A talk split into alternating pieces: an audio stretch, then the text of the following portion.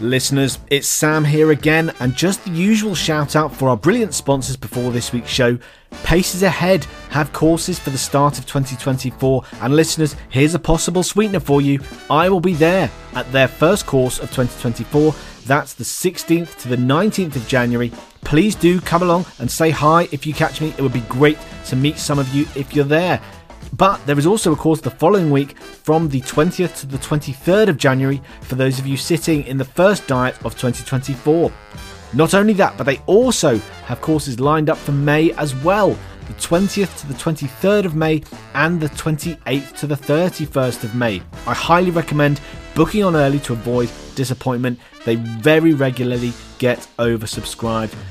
If you can't make a course though, Pastest have got you covered with their market leading online revision paces resource. I think most pacer sitters would agree this is more or less essential to have to complement your ward based preparation. So, to get access, just click any of the links in the show notes labeled Pastest. But enough on that for now, let's get started on this week's episode.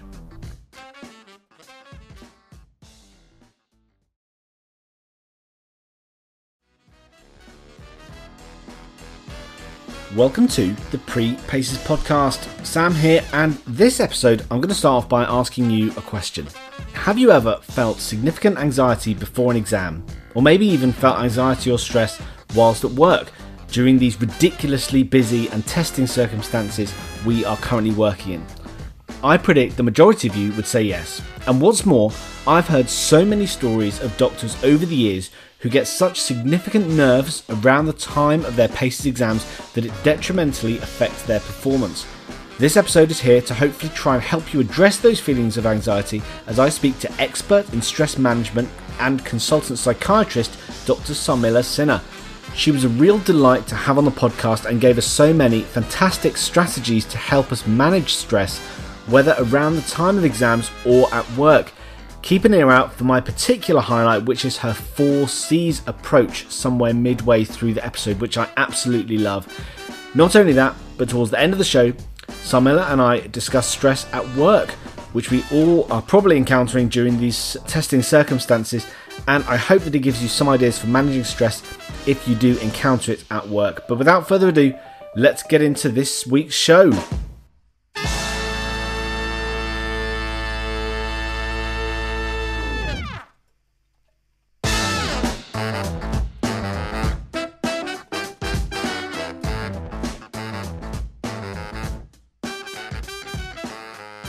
Welcome to the Pre Paces podcast. And this week we are again doing something slightly different from our usual programming. I was inspired recently by someone I saw in an online group asking for help and advice on managing stress, anxiety, and nerves around the time of exams.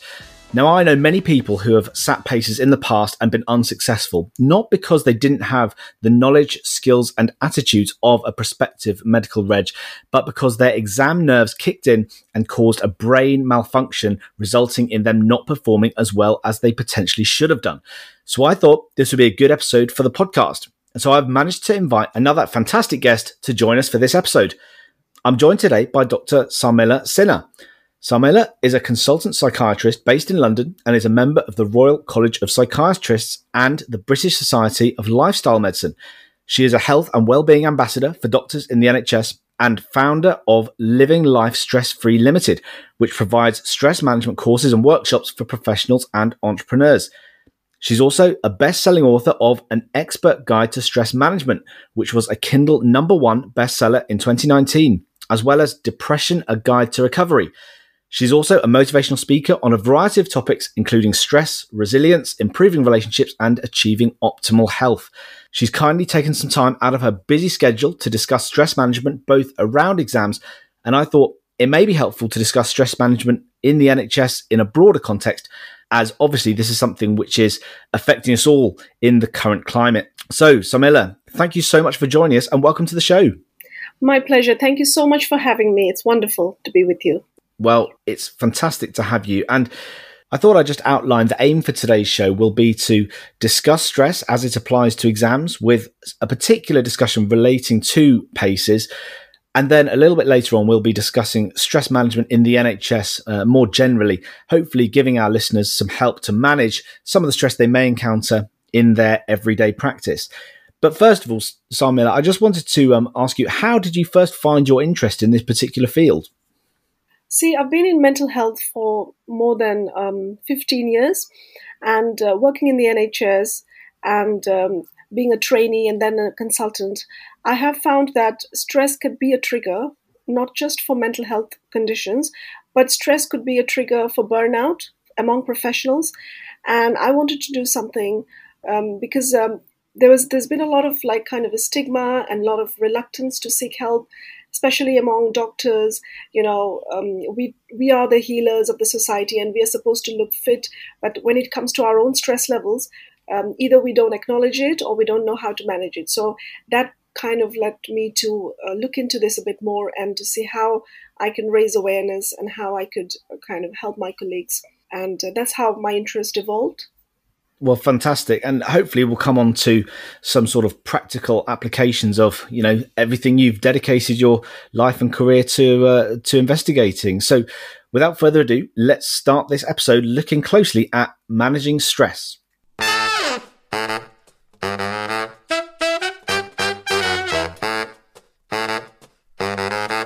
So, to start off, Sarmila, what would you define as stress, and then how might someone know that they're stressed?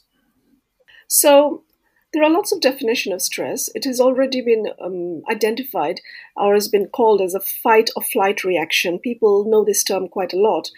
But um, when I looked into the wider definition of stress, this one really fits, um, uh, and I really like this di- uh, definition. It is um, stress is the overall physiological and psychological impact on a person in response to adverse or uncomfortable actual events or perceived events. Now, I like the word called perceived events because when we are worried, when we are stressed, we kind of imagine the worst possible outcome. For example, in an exam situation, a student who's preparing for exam could be stressed imagining the worst outcome, like not passing the PACES exams, things like that. So it is a perceived event, but the brain does not recognize the difference between an actual event and a perceived event or an imagined event. And the cascade of uh, chemical reactions, the hormone release, it's the same response. So it doesn't matter whether the trigger is real or the event is actual or a perceived event, the response is the same. That's why we have to be, you know, so mindful of our stress responses and our stress reactions. Yeah. And what are some of the more common symptoms or, or signs that people might recognize when they realize they're stressed? So I'd like to divide it into two categories. One is the phys- physical response, that the response that happens, the body reactions, and the other is the psychological response. So, physical response could be things like raised heartbeat, sweating, raised blood pressure, palpitations, things like that. And the psychological reactions could be, or the symptoms could be a feeling of fear, anxiety, worry, in extreme cases, panic attacks. And there could be also sleep disturbances, appetite changes, um, mood changes like low mood, irritability, and things like that. So these are the more common signs and symptoms. And I wonder, are there any particular signs of stress which are maybe less obvious and which maybe our listeners might not really attribute to stress, but might still be a sign that someone is stressed? So, if somebody is stressed on a more chronic level, on a more day to day level, they could be experiencing things like low energy levels, stomach problems like diarrhea, constipation, chest infection, repeated um, chest infections, a frequent cold and infection, poor libido, anger issues, because stress can reduce some of the uh, other functions of the body, like the immune system um, is compromised. Um, the digestive system is compromised, the reproductive systems are compromised. So, because the energy is focused, um, more energy is driven out to the brain and the muscles of the body because it's a fight or flight reaction. Remember the original term when thousands of years ago our ancestors they used the stress response as an essential means for survival. Because when they were faced with life threatening danger, they needed this fight or flight reaction to protect themselves. And that's why we survived as a species. But now, in the modern day and age, we are stressed by um, minor events like things like maybe the traffic jam, a job interview, an uh, exam scenario. So we are like more, uh, we tend to be stressed more often, more frequently, which leads to chronic stresses. Yeah, that really, uh, one of the things you mentioned there, which really resonated with me, is that when we're at work, we often have the the sort of acute stress, and we feel the need to focus very closely on performing well at work. And I, I'm sure I'm not the only person who's said something similar to this, which is after maybe four or five days on call or a long weekend on call, you then after that set of shifts, someone then, or I have in the past, often fallen unwell after that set of shifts. And is that sort of a similar sort of reaction to what you're thinking about in term or what you're talking about in the sense that during that time, all our energy goes into maintaining our energy levels whilst we're at work. And then when it's actually time to relax, our body sort of is more vulnerable to, you know, something like a minor illness. Yes, absolutely. I, I agree. And we are, we, we do we're not doing the shift just once. We we do it like you know a few times a month and things like that. So it's a build up of all these stresses which leads to this kind of responses.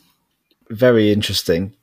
Okay so maybe let's start thinking about the management of stress in in any scenario really not particularly related to exams but is there a first step which is your usual approach to helping someone manage their own stress? What's the usual first step of advice you would give someone my first step of advice is to be a bit more mindful, a bit more aware of their surrounding, of the um, and thinking a bit more and reflecting. Are they stressed? Are they experiencing stress at work? Are they experiencing stress in relationship?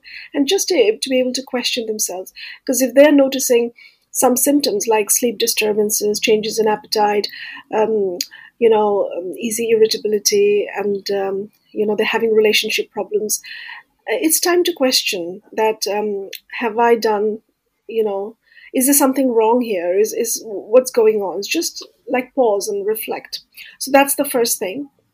And then once you identify the stressor, obviously the next step is to try and resolve the stressor because if we kind of like overlook and if we try, try and undermine it, most likely things is that it's not going to go away. In fact, it's going to probably escalate. And in the long term, it's um, quite harmful for our physical health, actually, and our mental health. And so maybe now we can come on to approaching exam anxiety specifically. And in our medical careers, exams are something we sign up for. It's something we should anticipate. We have a date for our exam, which we look forward to, or maybe not look forward to. Wrong, uh, maybe maybe not in that way, but unfortunately, they're often essential to to progression in our careers.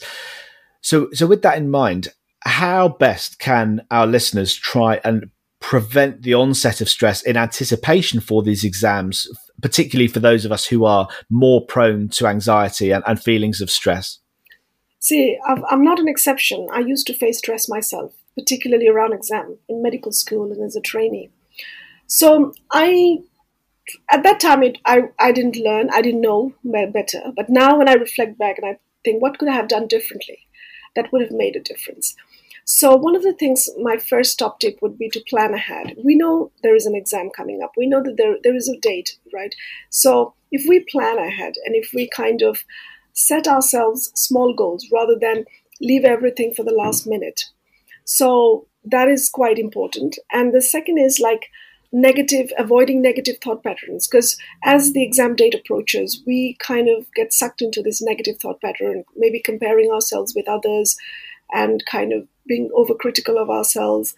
So in these circumstances uh, trying to be a bit more positive using positive visualization techniques um, you could use mindfulness exercises mindfulness meditation especially before going to bedtime. And also first thing in the morning uh, people can practice um, some positive affirmation, um, mindfulness meditation. But on a more practical aspect, I think it's very important to look after our physical health, like eating properly, paying attention to the diet, uh, sleeping well, and not trying to, because uh, this is a common habit, is the students that try and uh, pull an all-nighter, you know, before an exam, and that's really quite harmful for the body. Um, so, and also try and do some exercise because, um, you know, we tend to neglect exercise before exams, few weeks before exam. We just sit and we study. uh, but it's really important to go out and have that fresh air. Um, also, we could use some, um, you know, relaxation techniques like muscle relaxation techniques while we are sitting in our desk studying. There are lots of uh, desk yogas out there. We could practice that. Um, ultimately, what I found really helpful for me, particularly, was to um, have a peer group for studies, just to share our, you know, you know, common interests and also, you know, get together for studies. That I found was really helpful, rather than trying to you know do it on on your own because uh, sometimes you know this is for me i'm talking from my own experience is that when i sometimes read and i try to remember things um, it works but for to some extent but when i listen to somebody and more like a narrative more like a story um, then i tend to remember more so things like so we could use lots of uh, strategies around how we could uh, use revision more creatively yeah, definitely, and I completely agree. And I think we've we've said before on, on this podcast, one of the best things you can do is, is to is to try and revise or, or work at uh, revision in a group. So yeah, absolutely. I just wanted to go back to one of the things you mentioned, particularly you mentioned uh, positive visualization um, techniques. I wonder if you could just in in a sort of uh, paces or OSCE style context, could you just sort of describe what uh, what prospective uh, exam candidates might might do, uh, which which they could then apply to to their own preparation? So, uh, for an exam scenario, I, am again I'm using myself as an example. I used to use this uh, technique to just before an exam. I used to visualize that I'm walking into the exam hall and I'm greeting my examiner, especially in OSCEs, and I'm having a really good time. I'm really interacting positively, calmly, and I used to visualize myself doing that. And then my next visualization would be the aftermath of the exams. I used to visualize, okay, I've got, um, I've succeeded in my exam and I've got posting. And that really worked for me because when I was focusing on the positives, I did not have time to dwell on the negatives. You know, you know, MRC Psych exam has part one and part two. So the part two, I practiced all these techniques and I really, um, you know, passed the first attempt. Whereas in the part one, I really fell victim to all these negative thought patterns. And I was really nervous before the exam. And I could see that having these kind of techniques really kept me calm. I think when we are faced with an examiner in OSCE scenarios, mm, it's best to just focus um, on what we know best and not, not try and impress the examiner so much with lots of extra knowledge because I think we can um, waste time that way, and also we kind of tend to waffle a bit. Uh, so yeah, so it's very important to remain focused and centered. Yeah, absolutely, and. Speak, speaking about my own experience, you, you know, you, you've spoken about your own experiences there, and, and just noting as well that I'm not an exception to this either. And it, and in fact, in one of my unsuccessful paces attempts, in fact, in my feedback, it said started well but then derailed. So I wonder if we can segue from preventing the onset of stress to talking about the heat of the moment, which is obviously in, in that example I just gave, what happened to me in, one of mine.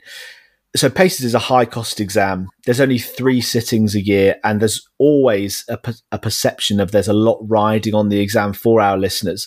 And as I said at the start of the show as well, I've, I've known many fantastic doctors who have had the knowledge, skills, and attitudes of uh, successful registrars, but they failed due to acute stress in the moment of the exam.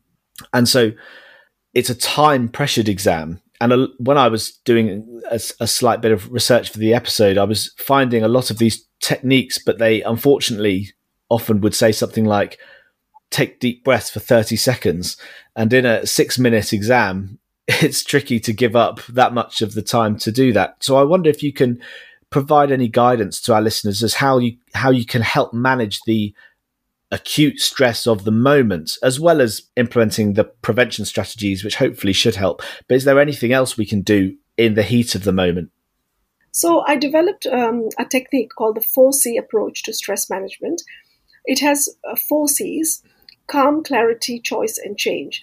And I teach these four C strategies in my workshops and uh, mostly to businesses, entrepreneurs and other professionals. Um, I never really thought of this 4C in relation to an exam scenario. So I'm just going to experiment with you as we walk along. So, how can we apply calm? So, in, in calm, there are three stages. The first stage is delay reaction, then analyze, and then take a measured response. And I think it applies to um, an OSCE scenario. Like, for instance, you've got a six minute station. I think you're given one minute to read the exam, uh, the question, I think. So what what happens is sometimes we either read the question too fast or we come to conclusions too too fast. So when we read our question, I think we could easily take a five second pause. Like we could take deep breaths for five times. I think that's quite possible. So delay the reaction and then analyze, analyze the scenario, and then take a measured response. So I think um, the measured response is in opposed to a knee jerk reaction. And when I developed these four stages, I meant um, in relation to ri- real life situations, right? But I think people can try and experiment this in an exam scenario to say if I can just take five deep breaths and then read the question a bit more carefully, analyze the question. I used to write uh, notes. I used to make notes during an exam, an OSCE exam, so reading the question. So that sometimes helps. I don't know. Then the next is clarity. Clarity is assessing the problem from a 360 degree perspective. When when I um, did poorly in some of the OSCE exams, like in, in, one or two stations, I still remember I did not take um, the que- the question was there, but there was a catch. So, like, it's important to take a 360 degree assessment because sometimes they try and catch you out. That they give the obvious problem, but they're actually trying to see, are you doing maybe, say, for example, have you considered capacity assessment for this patient? Have you considered safeguarding? Because these are the outliners which we don't usually consider. Like if there's a child or there's a carer in the picture, are we then considering these gray areas? So the 360 degree assessment might work in clarity in exam situations. And then we could use clarity to plan and prioritize our responses.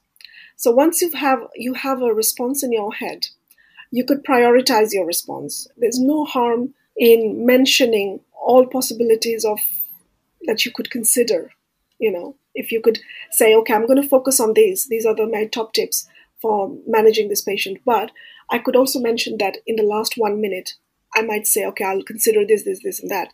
So we could plan and prioritize our response. And then the third C is choice. Now, choice actually is probably not relevant to exam scenario, but it's uh, it's about it's it's about empowering ourselves that we always have a choice on how we choose to respond to stress. We could choose to be angry. We could choose to be um, anxious. We could choose to be calm. That we have control. We really do have control over our responses. And whatever response we choose, there will be some positives and some negatives. And we just have to take more responsibility of our actions, like not to blame our failures on some some other things, but just to take to acknowledge and take more responsibility. And then in choice, I also have something called circle of expertise. Now, circle of expertise is probably relevant before you go to exams in terms like, you know, sometimes we kind of focus so much on the exams that we, you know, when we are going to the ward, we are seeing patients. Sometimes eh, everyday scenarios, they teach us valuable lessons. And if we can t- kind of pay attention to um, whatever is out there that's trying to teach us, whatever is being very, really tuned to the outer experience. In an exam scenario, those experiences will definitely come back to us to remind us because crammed knowledge opposes real life knowledge. I think real life knowledge can stand the test of time. So that is really important. And then the fourth is change. So the change says that when we start implementing calm clarity and choice in our lives, we will see changes within us and surrounding us. Over time, changes will become part of our habit. Now, actually, change also means lifestyle changes, like having um, changing our the way we eat, the way we rest, the way we relax, and things like that. So, when we develop and when we uh, practice calm clarity and choice, it becomes part of our habit. And then because um, of the neuroplasticity of the brain, we kind of we can acquire new habits, and we it can we can they can be ingrained as new memories, and we can let go of our knee jerk responses, our old default unhelpful coping mechanisms, we can really change those.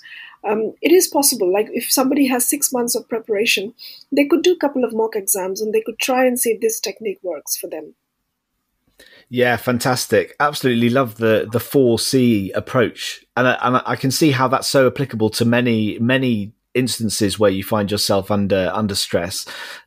And another thing, if any listeners haven't uh, already, and I don't know if you've read it, uh, Sarmila, but there's a book uh, called Why We Sleep by uh, Dr. Matt Walker, who talks about uh, short and long term memory in the context of sleep.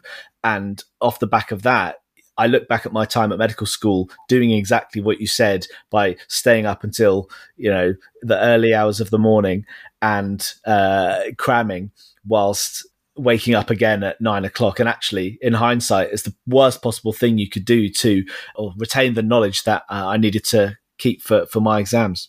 So yeah, I highly recommend that for any uh, any listeners who are who are keen on reading about sleep and its effect on uh, on our uh, memory retention.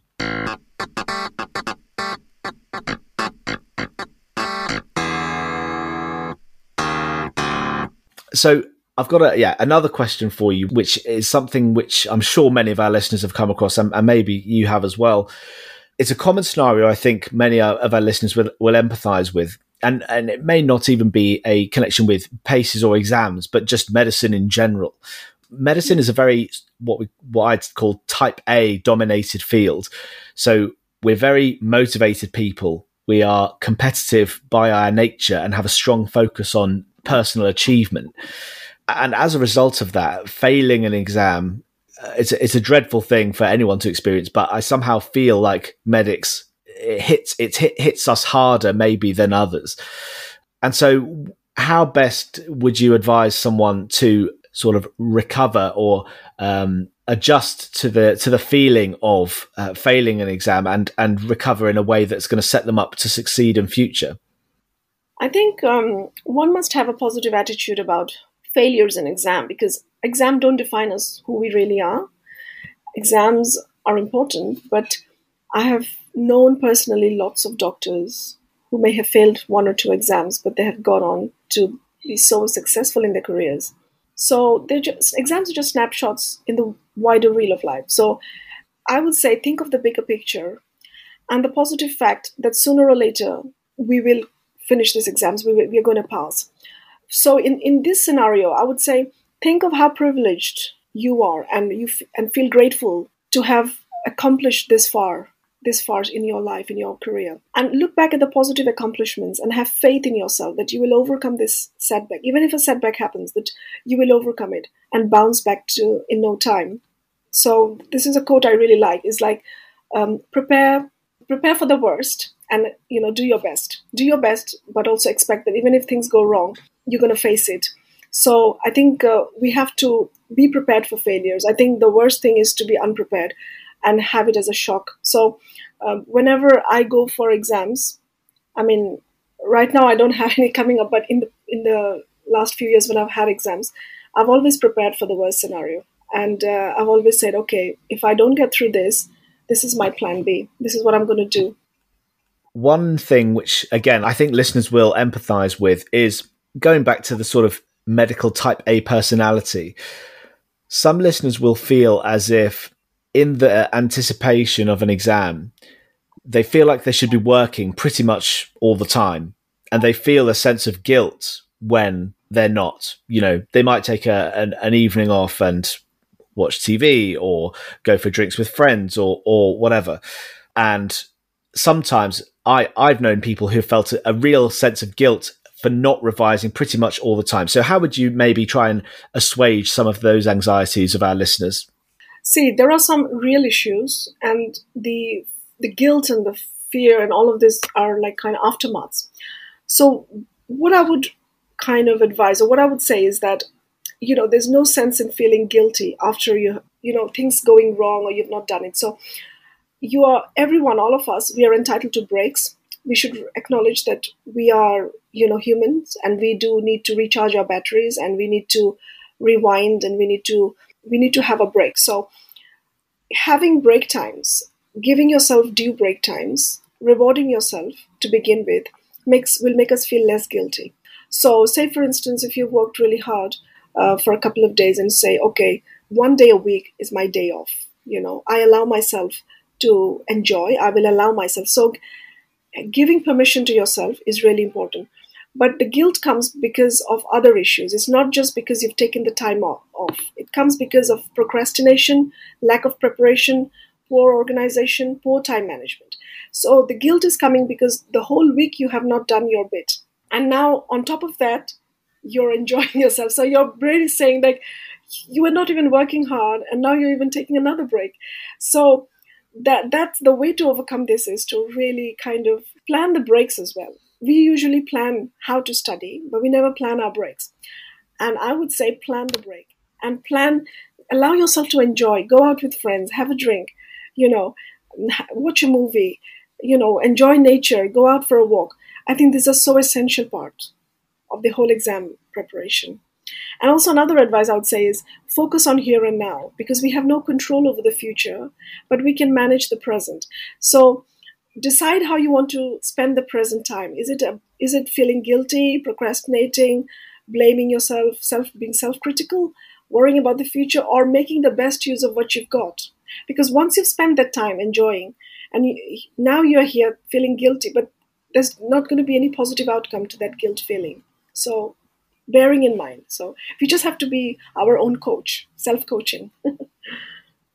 yeah, absolutely. And as as you say, the, having a plan and sticking to the plan is paramount because at least then you've earned your break and then maybe you will feel less guilt. So yeah, absolutely love that. Okay, I've got one last question for you on stress in exams. And this is sort of a quite an open question, but I wonder if you could give us any sort of myths or misconceptions about managing stress in exams. So, what might be some advice which you might often hear uh, people give when actually, you know, that might not be very accurate. I know this is a bit of a curveball, so if you can't think of anything, obviously that's fine. But um, if you can think of any sort of myths of stress management, then this is your chance to debunk them. Doctors um, are guilty of this. Um, I've known some of my friends who've used that. Like they use medication, self medication, to manage stress. I don't think that's a good solution. I don't I don't think because they might think, oh, if I take a beta blocker, my stress is going to go away, and things like that. And I'm really not in favor of self medicating because if at all, it's actually not so, it's not solving the real problem. You're not addressing the problem. You're just trying to postpone it. You're just trying to, you know, quick fix, and quick fixes never work. I think the the key thing here is you've got say you've planned your exams and your, your exams is a couple of months away. Either you are committed to your exam you have to ask yourself am i committed to this exam or not? And if you are committed you know it's like a relationship you know. What am i doing for this relationship? What am i doing for this exam? So you know the outcome is not in your hand. You, you can pass you can fail but at least you should give it a good try. That's what people do in relationships you know at least give it give it your best try. Fantastic well, thanks very much for chatting to us about exam stress. But for now, we're going to change topics very slightly and we're going to be discussing stress within the NHS.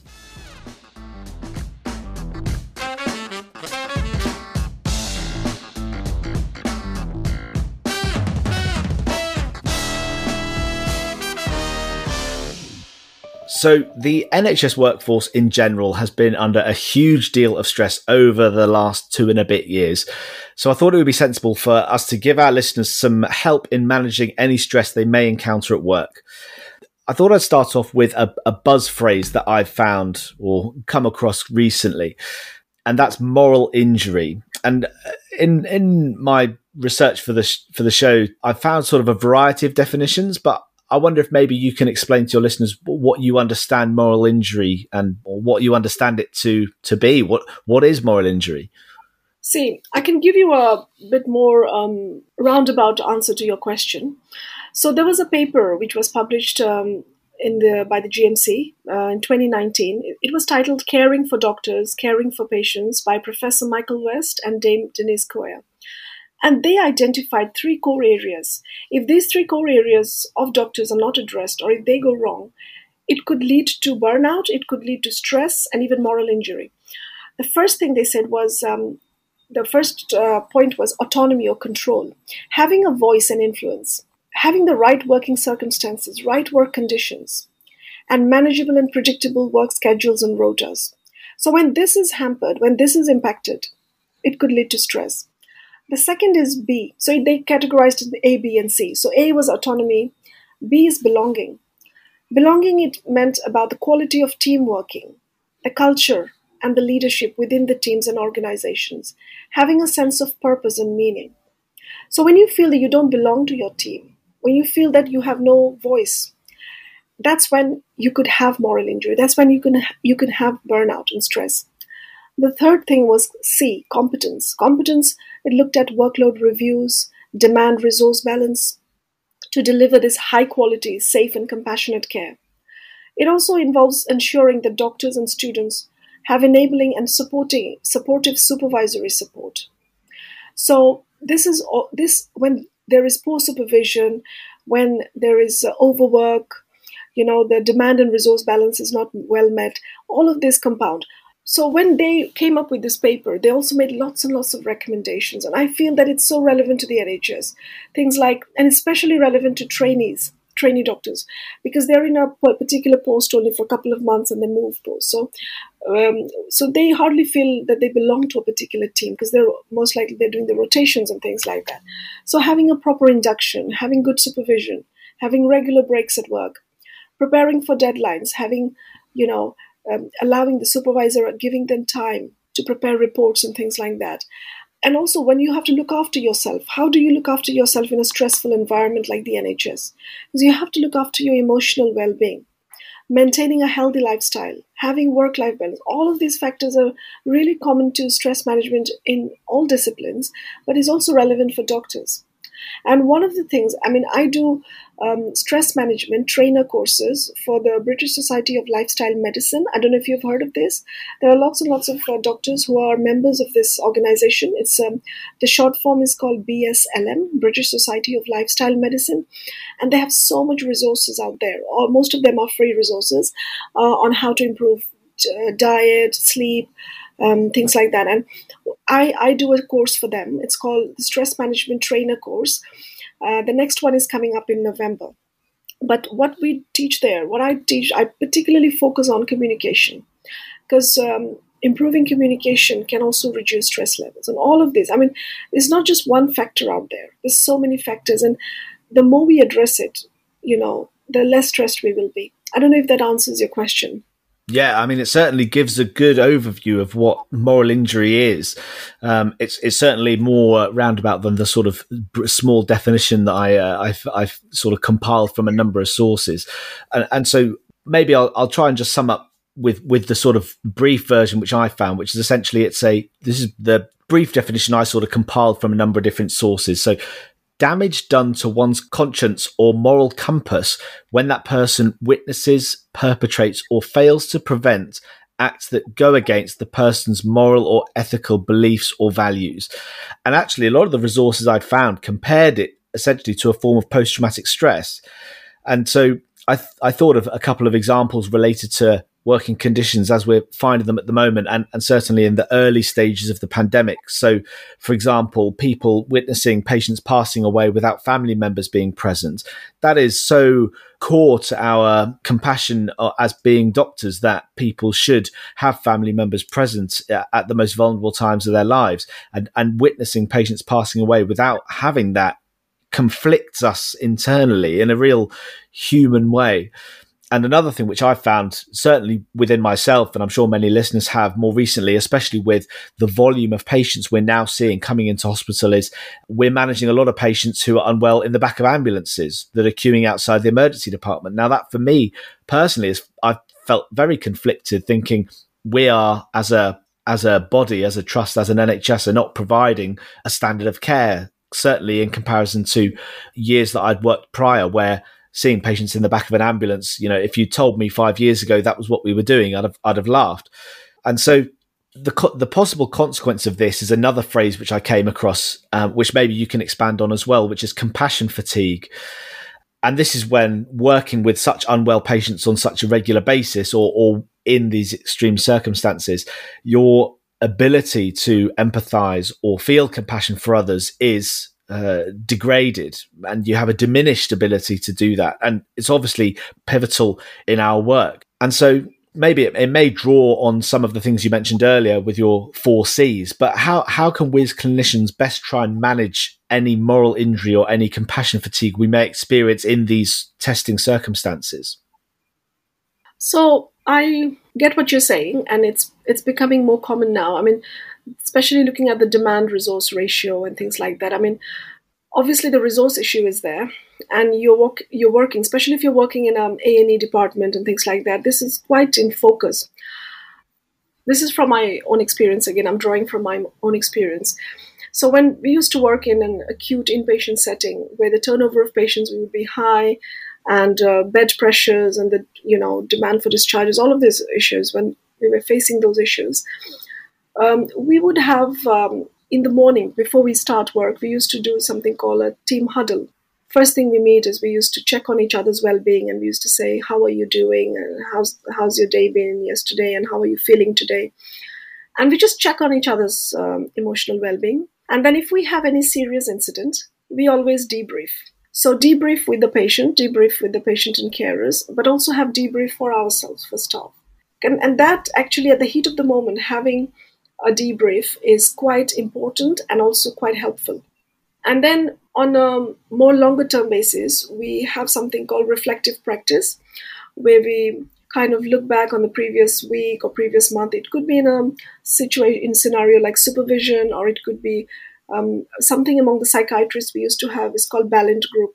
In Balint Group, we just meet as trainees, trainee doctors, and we just reflect and um, we discuss difficult cases. So these things um, can help, and things like obviously supervision is very important. Peer group meetings, supervision, all of this. But ultimately, you know, when you're out there on your own facing difficult scenarios, I mean, when you're going, when somebody's going through compassion fatigue, I mean, it can easily lead to depression it could easily lead to ptsd and lots of lots of other issues and being in mental health i mean i completely can relate to that. I mean there's been lots of cases where even doctors have had uh, there's been lots of studies where you know, burnout has been studied among doctors. And um, i mean not necessarily compassion fatigue but burnout was studied.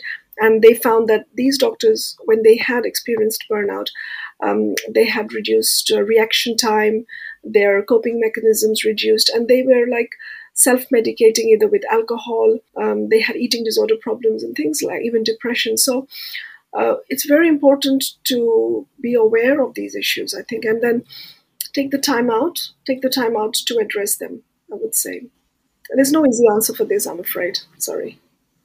No, no, I, I completely understand. We're not trying to, you know, find a magic a magic sort of pill, but I think it's just, as you say, an awareness of the types of signs and symptoms we discussed right at the start. At least if if our listeners find themselves feeling like that, and hopefully they have have some degree of awareness or insight into their own feelings. I think just talking to talking to others in in uh, possibly of the same grade, or alternatively approachable seniors, registrars, or consultants as a first step and obviously they've they've got supervisors clinical and educational supervisors and it is important that those concerns be taken seriously. I've been very fortunate and had very good educational clinical supervisors but it's very important that those things are taken seriously. And so what i would say to trainees is that if you or anyone who feels that their concerns aren't be taken seriously that you can speak to other seniors within your trust who have a responsibility in medical education. So, um, either if you're a in, internal medical training, you should have a training program director who should be able to listen to your concerns, um, and even the director of medical education as well would be people to speak to. Yeah, yeah. And so, if we can uh, take a step in a slightly different direction now and mention another buzzword, which I uh, mentioned briefly at the top of the show, which is resilience. I've lost count of the number of emails from my trust that had offered me resilience courses. And I wonder what your thoughts are on resilience. And maybe uh, you could start off again by trying to sort of define what is meant by resilience. So, the standard definition of resilience is the ability to bounce back from ad- adversity. Now, that terminology has got both some negative connotations as well because that means that if you can't bounce back so you're not a resilient person that means it's your fault you know it, it's like if somebody is not resilient is it's a, it's a weakness and that is the reason why a lot of doctors they don't seek help because they're afraid of showing their weakness but it's actually not true um, given the circumstances that we work today in today's nhs is so different from how it was maybe even 10 years ago. When I was a trainee, you know, things were very different. And when I see trainees today, when I supervise trainees, I can see that their stress levels are really, really high because of lots of other issues. So to recognize that it is not a sign of weakness, that and to recognize that resilience is not just about that individual, but it's also about the organization. Our, it's, so now when I look at resilience, I look at a team team effort and how do we learn from our from um, say for instance if we have a cqc inspection or say for instance if we've had a serious incident or whatever and then how do we bounce back from that? How do we because it could be quite demoralizing. It could be uh, quite traumatic for staff members who go through investigations who go through uh, complaints procedures. So and it can be very distracting from their day-to-day work. So how can they then come back to work you know get over get over those issues? So some of my top tips here would be keep a positive outlook and take any setbacks as learning opportunities because this is the best way we could learn. Um, accept change and being flexible because nhs goes through so many changes day you know every year probably lots of changes are happening. So keeping an open mind about this. And when we are faced with problems, keeping the bigger picture in mind, because, like, say for instance, if we have a difficult carer, if we are facing a difficult carer, we know that that carer is probably one of thousands or hundreds of carers we have treated.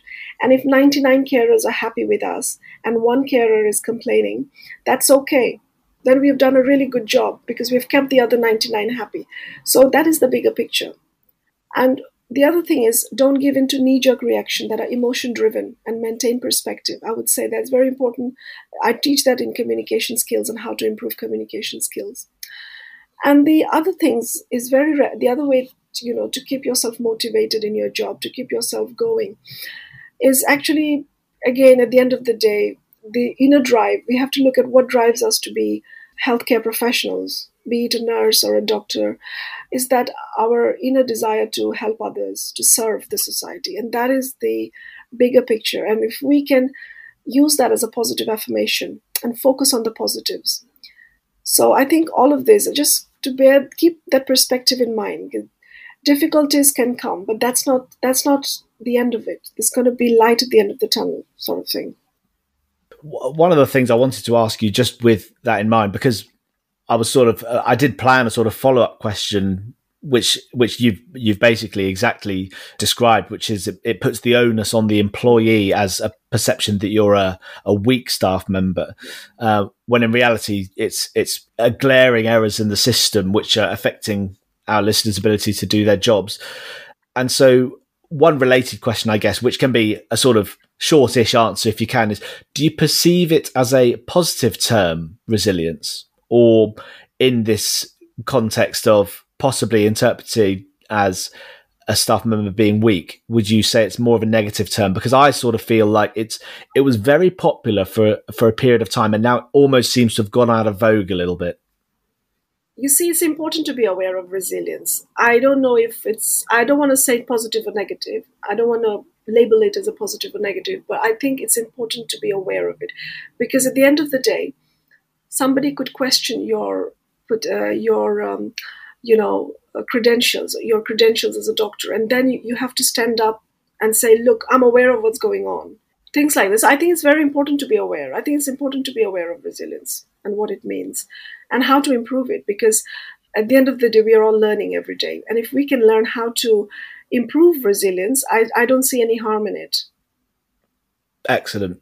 I guess building on that, one of the things you you mentioned is if we see colleagues who may be suffering with anxiety or stress, let's say we if if we see colleagues who who do suffer from anxiety and stress, what is the best way that we can try and support our colleagues who might be who might be suffering in that way? Yeah. it's a very tricky question because the last thing they want to, if, if somebody is not outright seeking help and they're trying to hide it, the fact that they're confronted by questions like, uh, I can see something is wrong with you, I think you're stressed, this might actually make them even more defensive. Um, I think uh, just an open ended hello, how are you? And, you know, genuine caring with a genuinely caring attitude. I think speaking to our colleagues and just trying to explore how the day has been, just in more open ended questions are probably the best way to start it off. And then if they kind of volunteer information, then obviously, you know, if you know somebody who can help them, you know, obviously signpost them. You know, you can say, I know so and so he's an excellent, um, you know, he, he, could be a manager, senior manager in the trust. And you could say, I know him, he really helps out, and why don't you approach? I mean, those are the other areas. But in terms of practical issues, a lot of people are um, having difficulties in personal lives, which then reflect onto workplace. And those are more tricky issues, and these are, you know, more difficult areas. And if that individual is not ready to seek help, there's so little that we in the workplace could do for them. But you know it's if you if you're on that level that you can share your concerns i mean there's no harm in doing that i guess um, by the end of the day that's why i'm saying it's so important to be aware of the signs of stress if everybody can have some training, especially trainees going into a new career, the new medical students going into the first year of medical college, um, if they can have awareness uh, in, in terms of like training, stress management training, then they will know what to look out for. I think that training at the ground in initial stage is important. Uh, and also what steps they can take to address this. A lot of people, mm, they are stressed, but they don't know how to seek help. So it is the responsibility of the employer to maybe say even have posters out there you know well-being well-being day have well-being day have um, you know celebrate stress awareness month. April the whole of april was stress awareness month. And employers can take advantage of these um, events to promote say that look we are doing this activity. If anybody has concern can come and seek help things like that. So the stigma associated with mental health and also burnout kind of stops healthcare professionals from seeking help, I, I guess. And so um, I think this is a government issue, I, I, guess, that they do have to work more harder to combat stress, uh, stigma. Line managers and supervisors, they also have some responsibility, looking at job plan, working hours, ensuring the trainees are taking adequate breaks at work, um, and things like that. And I think when people started working remotely, because of the pandemic, um, a new type of stress came out because um, they were not used to working from home, blurring of the boundaries between work and home, not being able to take their annual leaves, not being able to take adequate breaks. I think all of that kind of added to the stress levels. Yeah, yeah, absolutely. And so uh, you sort of alluded to it uh, just a moment ago, uh, Sarmila, which was uh, my next question, which is any advice you might be able to uh, give to either new starters in the NHS or give to existing NHS doctors to support new starters. So you mentioned final year medical students. We're now seeing medical students come through who were doing their placements on COVID wards at the start of the pandemic. And we're seeing uh, the arrival of international medical graduates who might be working in the NHS for the first time. So, is there anything in particular we can do for those uh, those groups of people who might have a degree of stress and anxiety about working in the NHS? I think um, it is the responsibility of the NHS trust. I mean, I would always, always, I'm quite strong on that because at the end of the day, it is the employer responsibility to look after the employees, make sure they are well cared for. So, on that level, I would say having training, having lots and lots of awareness training, having lots of um, avenues, even put it in induction training as a pack induction pack, how to how to recognize stress, how to manage stress levels, and what who is like. Uh, there are lots of NHS trusts who have health and well-being ambassadors, and I was one of the health and well-being ambassador um, in one of the NHS trusts in London, and the government is actually giving lots of funding for this. So trusts need to be aware, and even senior doctors who are more in a manage, managerial position, they need to uh, capitalize on this, uh, seek funding, and say that you know we would like to have a health and well-being team set up in our trust. And you know, the, at the end of the day, having awareness and doing something about it. I think that's the first step. Absolutely fantastic, and we've already touched on a couple of uh, these points as as we've gone through. Um, and and you've been candid enough to give us some of your experiences as well. And um, so, this question, I know you you may have sort of covered it uh, uh, slightly earlier, but it was how, how do psychiatrists manage the stress or anxiety of seeing or managing difficult cases? And you've mentioned a sort of the, the team huddle uh, at the start of a, uh, a, a shift, but um, is there anything else uh, that, that, psychiatrists do to manage the stress and anxiety of, of, of, difficult cases? So, I mean, it's the same as other specialities. We have a lot of um, reflective practice groups, we have supervision. Uh, I think debrief is the top. If I have to pick one that really helps in acute situations, it's a debrief, and not just for psych- the doctors. It's all for the whole team. I think when you're part of the team, when you feel that you belong to the team, then your anxieties are shared, your goals are shared. So I think the first key is the doctor needs to feel part of the team, and he need to work in harmony with the team, and not feel, oh, I, I'm somebody different. You know, I'm working solo he the doctor has to feel part of the team, and that is the key to kind of alleviating stress to some extent. Yeah, fantastic. Well, Sarmila, I think that was pretty much everything I wanted to cover in this episode of the podcast. And um, was there anything else you wanted to talk about or mention to our listeners today? I would like to wish all the um, exam candidates the best of luck for their upcoming exams. And I wish them all the best. And thank you so much for having me. It's been a pleasure talking to you. Oh, thank you very much. And it's been a real delight to, to have you on and, and listen to your expertise in, in, in stress and stress management. And uh, as I say, we've hugely enjoyed having you on the podcast today. it's given me some new perspectives of thinking about stress and anxiety, and, I'm positive it's been helpful for our listeners too, both in working up to their exams and also in their in their day to day work as well. So, thank you so much for joining us on the show, uh, Dr. Sarmila Sinha, consultant psychiatrist. Thank you so much. Thank you. Thanks. Uh, and as I mentioned at the start of the show, uh, Sarmila's bestseller is titled An Expert Guide to Stress Management, and it's available on Kindle for those who want to learn more. Uh, you can also go to livinglifestressfree.com for some more information about the workshops and coaching that Sarmila and the team offer. But listeners, that is the end of another episode of the Pre Paces podcast. I hope you found this episode helpful. Hopefully, some of you will be able to take uh, Sarmila's advice into your PACES exams and your clinical practice. Don't forget to like, follow, and subscribe to the show wherever you get your podcasts. If you enjoyed the episode, let us know on our Twitter, which is at Prepaces Podcast. Uh, if you want to go above and beyond, you can support the show at buymeacoffee.com slash prepaces podcast. But for now, we're just about out of time. Thank you so much for listening, and we will see you next time on the Pre Paces Podcast.